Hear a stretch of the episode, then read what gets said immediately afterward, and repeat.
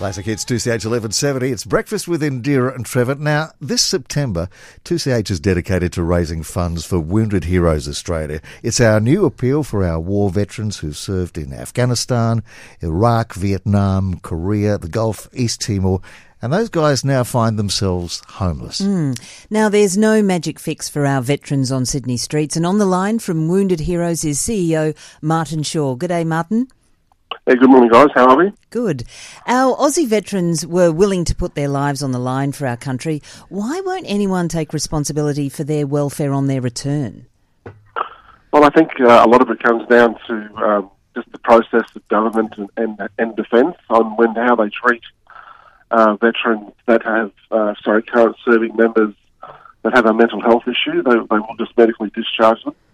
Uh, and that puts them into a situation where facing things like post-traumatic stress, and, which then can lead to family dysfunction. So, um, and basically they, they give a 90 days notice to uh, to leave, um, and then it takes about 11 months for their entitlements to come through. And in that time, um, going back into the family unit where mum perhaps has run the run the household for five years or six years, and then suddenly um, dad's medicated on unwell, um, it can family dysfunction. So, and that's what we find in 99% of the cases is that um, you know, they're not getting their meds on time, they're not getting their entitlements, and, and the, in this case, uh, say the soldier, but now the veteran feels inadequate, he feels worthless, even though he's uh, he's signed a blank cheque for our country.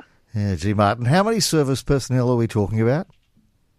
Uh, the recent the government statistic um, averages uh, about 330 a year around Australia. Um, uh, they, they, that was a statistic come out by the by the government last week. Um, in our particular case, uh, in Sydney and southeast Queensland, just on the border, um, we found ourselves looking after about 162 uh, homeless veterans or, or at risk of homelessness, so sleeping in cars, sleeping rough. Uh, last night, um, I, I was out. I picked up a, a mum with her eight-year-old. Uh, she served in Afghanistan.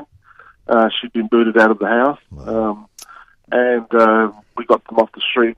Got to the pizza because uh, it was a bit late to get the chicken dinner, um, and we'll start working through uh, through their process today for them. But it's just very sad.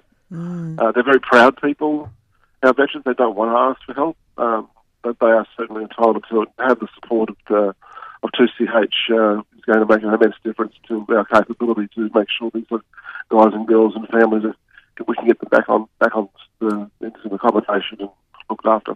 Absolutely. Well, this is where we come in. 2CH and our fantastic listeners will actively raise funds and awareness to help with things, as you mentioned, housing, feeding, and looking after our homeless veterans. And then, Martin, we'll check in with you at the end of the week.